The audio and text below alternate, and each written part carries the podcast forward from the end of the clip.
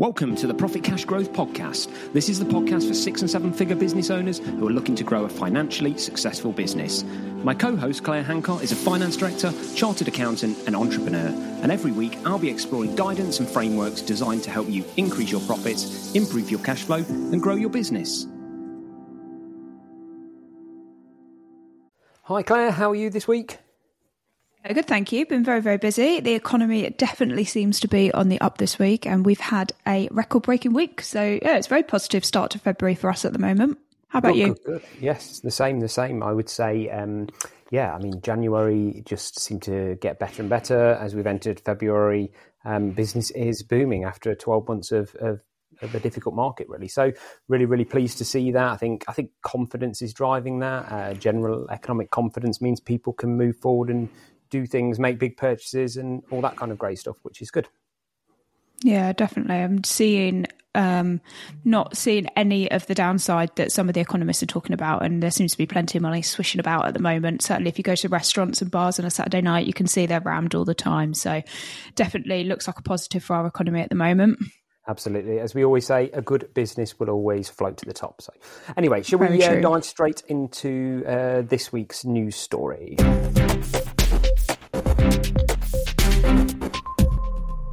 So I believe this week you've uh, you've seen something that's caught your eye in the news. Yeah, so I've been reading a lot about Uber this week. Um, they have been in the news because over the past 10 years, Uber hasn't made a profit. Um, in fact, they've racked up nearly 32 billion US dollars in losses. And for the first time ever, they recorded four consecutive quarters of making a profit. So just to clarify, they have made um, a profit in a quarter previously, but they've never had four profitable quarters in a year. So this is a record for Uber. So I always see this, and it, uh, with with all big businesses. Uh, obviously, we know they're sort of hugely funded, but what, why do you think that they can go for so long without making a profit, and that runway is kind of you know so big for the plane that takes off? Mm. So obviously Uber floated. Um, that's how they funded a lot, a lot of their business. But they have invested so much money into research and development of new product lines. You know, when they first started out, they were yeah. just a taxi business, and now they're Uber Freight. They've got Uber Eats. Um, all of these different uh, brands of Uber springing up, especially with automation, um, driverless cars, and things like that. But actually one of the reasons that they've been able to go for so long is because the cost of debt has been so low with interest rates at, at historical rock bottom rates. And that actually came back to, to bite Uber in the bum in 2022 when interest rates started going up. And it was very clear that this actually wasn't sustainable for Uber. They couldn't have low profits, huge investments, and huge debts with the interest rate soaring. So their share price actually plummeted um, over 50% in 2022. And that was a very clear signal that investors were wanting profitable. Mm. Companies now, and that they weren't necessarily willing anymore to invest in these companies on a long term basis if they could get easy returns of five plus percent by putting the cash in the bank. Yeah, this is why um, why we're seeing these um, kind of so-called zombie companies, as they call them, that have been propped mm. up by very very cheap debt for long long periods, but actually perhaps aren't fundamentally profitable as or as profitable as they need to be to to sort of um, keep going um, on an ongoing basis. But yeah, absolutely. And zombie companies is actually one of the things that Jeremy Hunt's been talking about quite a lot, saying that zombie companies are basically they're companies that barely get by and they've been yeah. able to survive because they've been able to source debt really low to fund themselves. And Jeremy Hunt has been saying a lot that actually one of the reasons why we have low productivity in the UK is because of these so-called zombie companies sapping good workers and investment from banks and venture capitalists and things like that that could if these zombie companies didn't exist this money and resource could go into other companies who are much better at turning that into a really good profit um, so it's a really interesting conversation about how just how damaging the low interest rates have been to the uk business um, industry over the last 10 years or so yeah, I thought. I mean, what did you think about the self-employed element in in with with Uber? You know, when the IR thirty is it IR thirty five, uh, mm-hmm. where they had to suddenly employ everybody, and um, you know, I felt like that was going to have a massive impact on kind of the the margins that they had there. But clearly, they're coming out, you know, with with these big numbers. Yeah, it, it happened uh, a fairly convenient time for Uber actually because they at the start they had been incredibly aggressive on their pricing and one of the reasons that they weren't making much of a profit is because they priced themselves far lower than competitors to win market share and grow their business and they had established themselves as a very very well known brand and you know they got to that point it's called genericized I think where you refer to a taxi as an Uber rather than a taxi they'd got to that kind of that holy hmm. grail mm. of like Hoover and Biro and Tannoy and companies like that. And your business so, gets used as a verb. Yeah. So actually, they were at the perfect point to increase their prices anyway because you know I will always default to Uber as the first app because of convenience. I don't want to sit on the phone and speak to taxi companies and things like that. So from that perspective, actually, it didn't have as much of an impact um, on the future of their business. Obviously, it did come with some quite chunky historical um, payments that they had to make in terms of fines and compensation to employees and things like that, though. Great, brilliant. Fascinating, fascinating stuff, Claire, as always. Um, but let's move on to this week's sort of deep dive and uh, see what we're going to chat about. So, I've been watching uh, one of your YouTube videos this week, which uh, was titled The Safest Ways to Grow Your Business, but actually is four uh, four ways to grow your business, and they're not all necessarily safe, are they? Um, and those those were market penetration, market development, product development, and diversification. Um, so, shall we just dive straight in with number one? Yeah, so I'll give you a little bit of an overview for um, anybody who hasn't seen the YouTube video yet. It I talked about um, a very famous economics or business model um, called the Ansoff Matrix, A N S O F F. So do go and Google it, check it out. It's very, very um, visual matrix, and it very clearly breaks down the four available strategies if you want to grow your business um, every growth idea that a business has would fall into one of these four strategies. And it's a really phenomenal way of putting some structure behind your ideas. But also, what I think is most important about this is that it really just helps business owners to manage the risk uh, when it comes to growing their business. And it's a really great way of helping to decide which is the right option to move forward with. Fantastic, brilliant, brilliant, and that's all about, um, you know, uh, so in my world of estate agency, that would be about exactly what I'm pursuing at the moment, which is growing market share within a tight geographical area or, or something along those lines.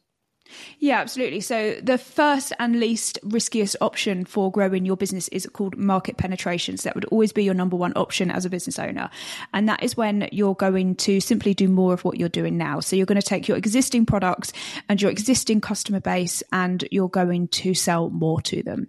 So when I say customer base, sorry, I don't mean your actual customer list. I mean your type of customer or your marketplace that you're serving into. So if you're serving, I don't know, if you provide catering to schools, you're going to try and sell more catering to more schools. It's as simple yep. as that. Yep. Um, and that's called market penetration. So you either need to grow your market share, so you need to steal market share from your competitors, or if you're in a growing market, then this is also a really great way to grow. So as I said, this is the least riskiest because it's doing more of what you already do. So What's realistic one, then in you know in terms of sort of saturation or saturating the market. If I'm a business owner and I've got five percent of my market that I believe that that that, that I've got there, what um, you know is it is it feasible that I could double that to 10? Is it feasible that it could be 25%? Um, is, is there an easy way to understand how far you push that? Because presumably we're going to move on to when, when you've really focused down and, and reached a, some sort of saturation point that you then move to scaling outside of that market or something along those lines. But how do you know when that time is? Yeah, it is a really difficult question, and there isn't a right or wrong answer for that. Um, I, I would that. say I that some... you you need to have a look Quick at how big the overall market is. If the market isn't growing, then that is going to be quite difficult because the only yeah. way for you to increase your um, your income in this market is going to be by stealing market share. So then it all comes down to differentiation, how good you are at competing with your competitors.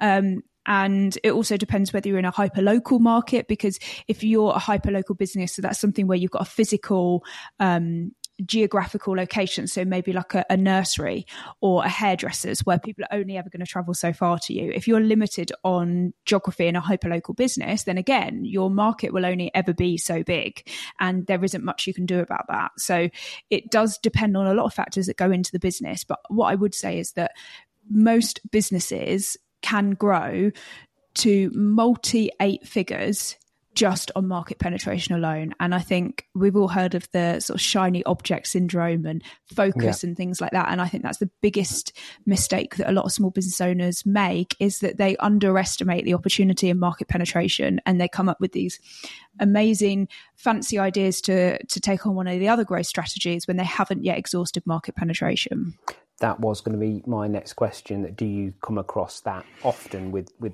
clients that you work with and businesses that you work with that actually they're just spreading themselves too thinly and they're not really, you know, milking every opportunity that's right under their nose before they move on to the next thing? Or I used to call it uh, making sure that one plate's spinning before you then move on to spinning the next plate because the ultimate thing is that they all need to spin at the same time and you don't want them to, to drop.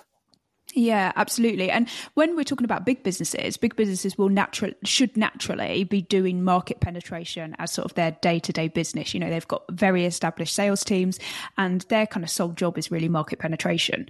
And they just got to keep that sales number increasing and increasing year on year but when you're in a small business, um, you don't quite have the the hundreds of, of sales force in your team to do that. So it does come down to focus, and that's why I think there's often lots and lots of opportunity um, that business owners just sort of gloss over and don't quite see how valuable this could be. Because if it's doing more of what you're doing at the moment, your business is structured for it. So from yeah. that perspective, it's easy it works the easiest option. I will never say it's easy, but it's the easiest option because your processes, your systems, your people, it's everything that they're used to at the moment.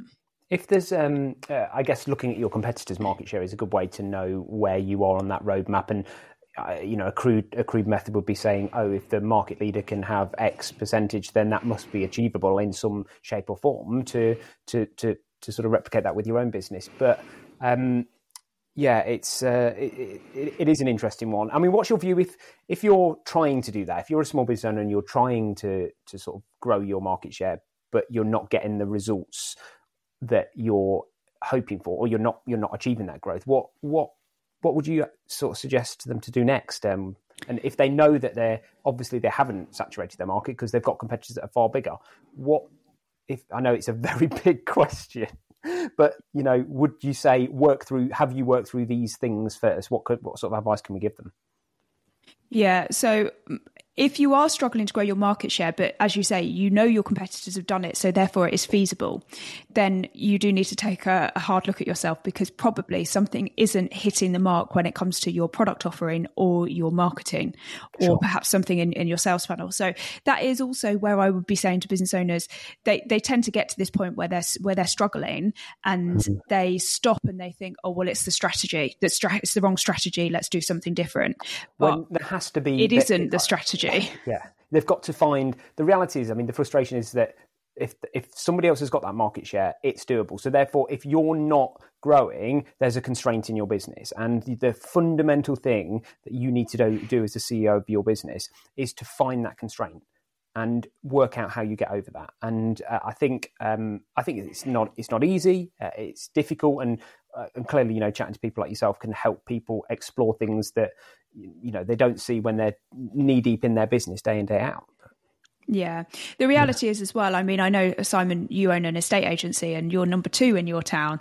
And I know that you want to be number one and you push and push and push for number one. But there is also a point where the cost of competing to become number one actually means that this probably isn't the most profitable route now. So I think if you're if you're towards the top, then that's probably a sign that unless you're in a growing market, um, if your market, if the overall market size is just staying still. So take you, for example, Simon, with your estate agency, there'll only ever be so many houses in your local town. So if you're already that's, that's not of, true, is it? Because well, they are building at the rate of knots, aren't they? Actually, you know, the beauty is we're in a market that is a naturally and organically growing market. I, it, you know, chimney pots are appearing, our population's growing. So actually, I would dispute that and say that actually, you know, that it's great if you've got a bit of a you know a tailwind behind you as well because you you're in a growing market. I mean, I've worked in a, a, in a market in newspapers 20 years ago, and that was shrinking by 25 percent every year. Now that is difficult to grow a business into. But but yeah, yeah. Um, but obviously the market size is not not not increasing considerably, and therefore I would suggest that number two is probably your saturation point, um, and I would consider whether, from a profitability perspective, the cost of competing to become number one yeah. is that really worth it, or is that a sign yeah. that you are now ready to move on to one of the other strategies? That's fair enough. Great. Well, let's move on. So I've totally saturated my market. Um, I've now got 25% of my market. I think that's probably as saturated as I'm going to get. I'm going to move on to uh, growth strategy number two that you um, outlined in uh, your YouTube video, which is market development. So tell me a little bit about that. Yeah, so market development is where you are going to take your existing products and services and sell them into new marketplaces. So the most obvious that we've just mentioned is within a estate agency. Market development would be a case of opening a new estate agency in a new town. So you would just increase the geography of the area that you cover. Or if you're already UK based, you might go and decide to open a branch somewhere in Europe, for example.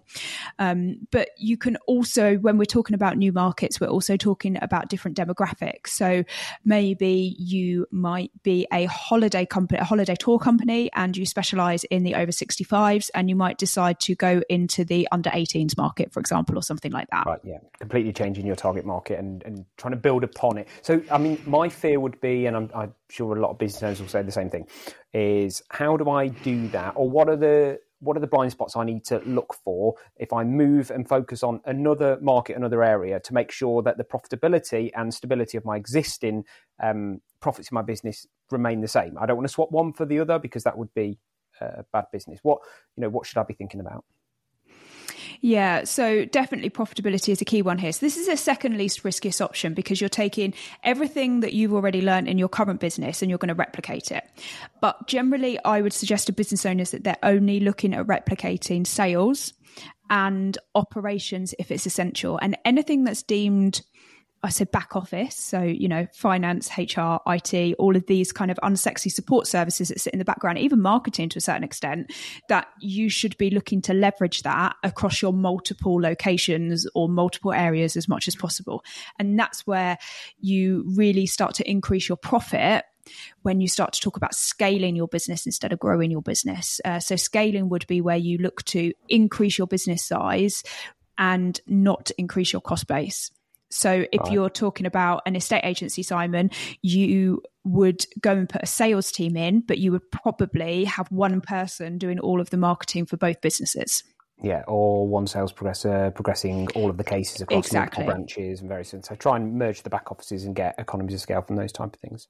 Great, brilliant. So number three, uh, we're really getting a bit more risky here, as I as I understand, um, is product development. So again, what, what's product development, and when's the right time to do that? Should you do it at all, and what type of business? Yeah, so product development has come sort of three out of four in terms of the risk factor on the Ansoff matrix. So it's definitely an advanced growth strategy. And product development lends itself to businesses best that perhaps struggle with sales and marketing because what we're saying is that you are going to take your existing customer or your existing marketplace but introduce new products to them so we're not talking about new ranges so if you're an ice cream shop, you're not just going to increase your flavors. We're talking about selling a completely new, different product line. Right, so okay.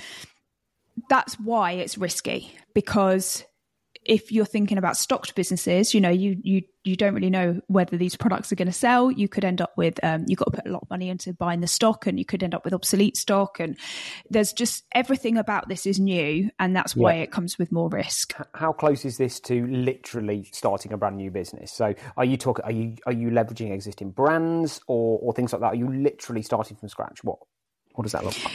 You're not starting from scratch because it's your existing markets, and that's where you've got a leg up. Okay on maybe a competitor that was starting from scratch. Because what you want to try and do here is you want to increase your customer lifetime value. And if you get this right and you do this in the most perfect way then actually you want to increase your customer order spend. So if for example you own a soft play and you've got customers coming into your soft play, you don't just want to say you can come into my soft play or you can come into my outdoor play area because that's an or. So all you're doing is splitting right. the customer spend. You want to say, come into my soft play and go outside afterwards for half an hour and buy some food from me come and have have some lunch with me as well. So this is kind of if somebody, you know, the, the, whole soft play analogy that you're using is I've got the soft play, now I'm going to have the cafe in the soft play Absolutely, in addition, yeah. so that I've got a completely another business that folds into the existing empire that I've got. Yeah. And so this works really well when you think about like supply chain and buying up or down your supply chain. So, you know, maybe if you're um, manufacturing something and you're buying a lot of boxes, then, you know, you might look to move up or down the supply chain and, and buy one of your suppliers potentially or uh, buy right, one of your customers maybe. That's where you see this most often. That type of thing. So quite yeah. an advanced strategy where once you've got some cash or, or you want to take a, a you sort of big step change in your business through investment and various other things, this could be a, a really good way to do that. Yeah, and in terms of profitability, this can be incredibly profitable because if you take the analogy of a um, soft play like we just did, actually your marketing spend is about getting the customer through the door so mm. you don't have mm. to market to them to come through the door for the soft play and then come through the door for the cafe. You just need to get them into your premises in the first place. So all of a sudden there's these economies of scale here as well. And um, so if you're yeah. if you're if you do struggle with marketing or your customer acquisition cost is high, um, so if you have a very long lead time um, or you have a very high ticket price, then also this can be a really fantastic way to to look at growing your business because you've got such a high outlay to acquire your customer that you then want to try and milk every last penny that you can get out of them when they do become your customer. Excellent. Brilliant. Great. And then number four, uh, finally, is diversification. Um, what do we mean by diver- for diversification, Claire? Yeah, so diversification is four out of four in terms of risk factor when it comes to a growth strategy. And what we are saying with diversification is that you are going to take completely new products and services and sell them to completely new customers or marketplaces. So you can see immediately why this is so risky because you have essentially you've got nothing you can leverage really. You've got no experience about your customers. You don't have an existing customer base that you can sell to and you don't have any experience with these products either. So typically when you look at diversification the most successful diversifications usually happen via acquisition uh, where you're buying another company because they come ready made with all of the skills all of the processes and all of the experience needed. So that's generally why diversification is normally best done through acquisition. Okay, great. And uh, kind of the big diversification names that sort of spring to mind for me are people like Blockbuster and the whole Blockbuster Netflix thing, the whole Jessops, um, you know, digital camera thing. These are kind of big businesses who, you know, it, zooming out critically should have diversified way earlier than they did, and, and it was the demise of them in many in many cases. But again, it's I guess it's really difficult when you're a very profitable business to say like, do mm. I do that? And how? What are the warning signs you're looking for as a business owner to say, I need to pull this this number four lever, which is the the high risk lever, because I really need to do this to to continue to survive or move forward. Yeah. So really the best businesses when it comes to diversification are big big companies that have got cash sloshing around. There is a, a, phrase that you when you have spare cash in your bank there's a phrase that is buy or be bought. So it basically means that you use that cash and you buy another business or someone will want to buy you because you're cash rich. Mm. so that's why this tends to be for the big big corporates. Um, actually blockbuster is a really good example of where they didn't need to diversify. Um, they actually just needed to do some product development because they had a really, really good customer base. You know, they literally had millions of customers that would go into their shops and buy from them. And there was a complete gap in the market that LoveFilm moved into um, and started doing film rental digitally. So Blockbuster could have done that as well if they had actually done yeah. product development. They didn't need to diversify. Diversify specifically. Actually, yeah. If you if you enact these various growth strategies at the right time in your mm. business's um, sort of evolution, actually you can in many ways avoid that demise right at the end. So it's about doing the right things and investing at the right time and, and pulling the right levers. All very uh, easy to say when you're on the outside of a business, all very difficult when you're knee deep in it day to day. And it's why you know you need to take time out of your business to really think about it and make sure you're always working you know on the business and not knee deep in it, which is the the issue that a, yeah. lot, of, a lot of people we come across have really. So amazing. I think it's well, it's very unlikely that a small business will need to diversify. Yeah. Um, you know, because the market will the, be big enough the to need, keep yeah. going and keep going, and, and then they can go overseas, and then, like it's just yeah, yeah, absolutely. The need for diversification comes when you are in a dying market and your products are at the end of their life cycle too. So some, you know, Yeah. trends and technologies changes. There's something like videos where there's just no customer base for them anymore. Sure. If that is you, then yeah, you need to diversify. But the ninety nine point nine percent of small businesses don't need to diversify. What you do get is you get people like me and you who just like buying businesses, um, and so that's where small business owners will just go and buy a business because that is what they want to do and that's what they enjoy. I think the need for diversification isn't there. It's more of a I don't want to call it a hobby, um, but it is more of a, a passion yeah, than a need. an acquisition. Yeah, yeah. There's there's almost another business there for for, for that in its own right.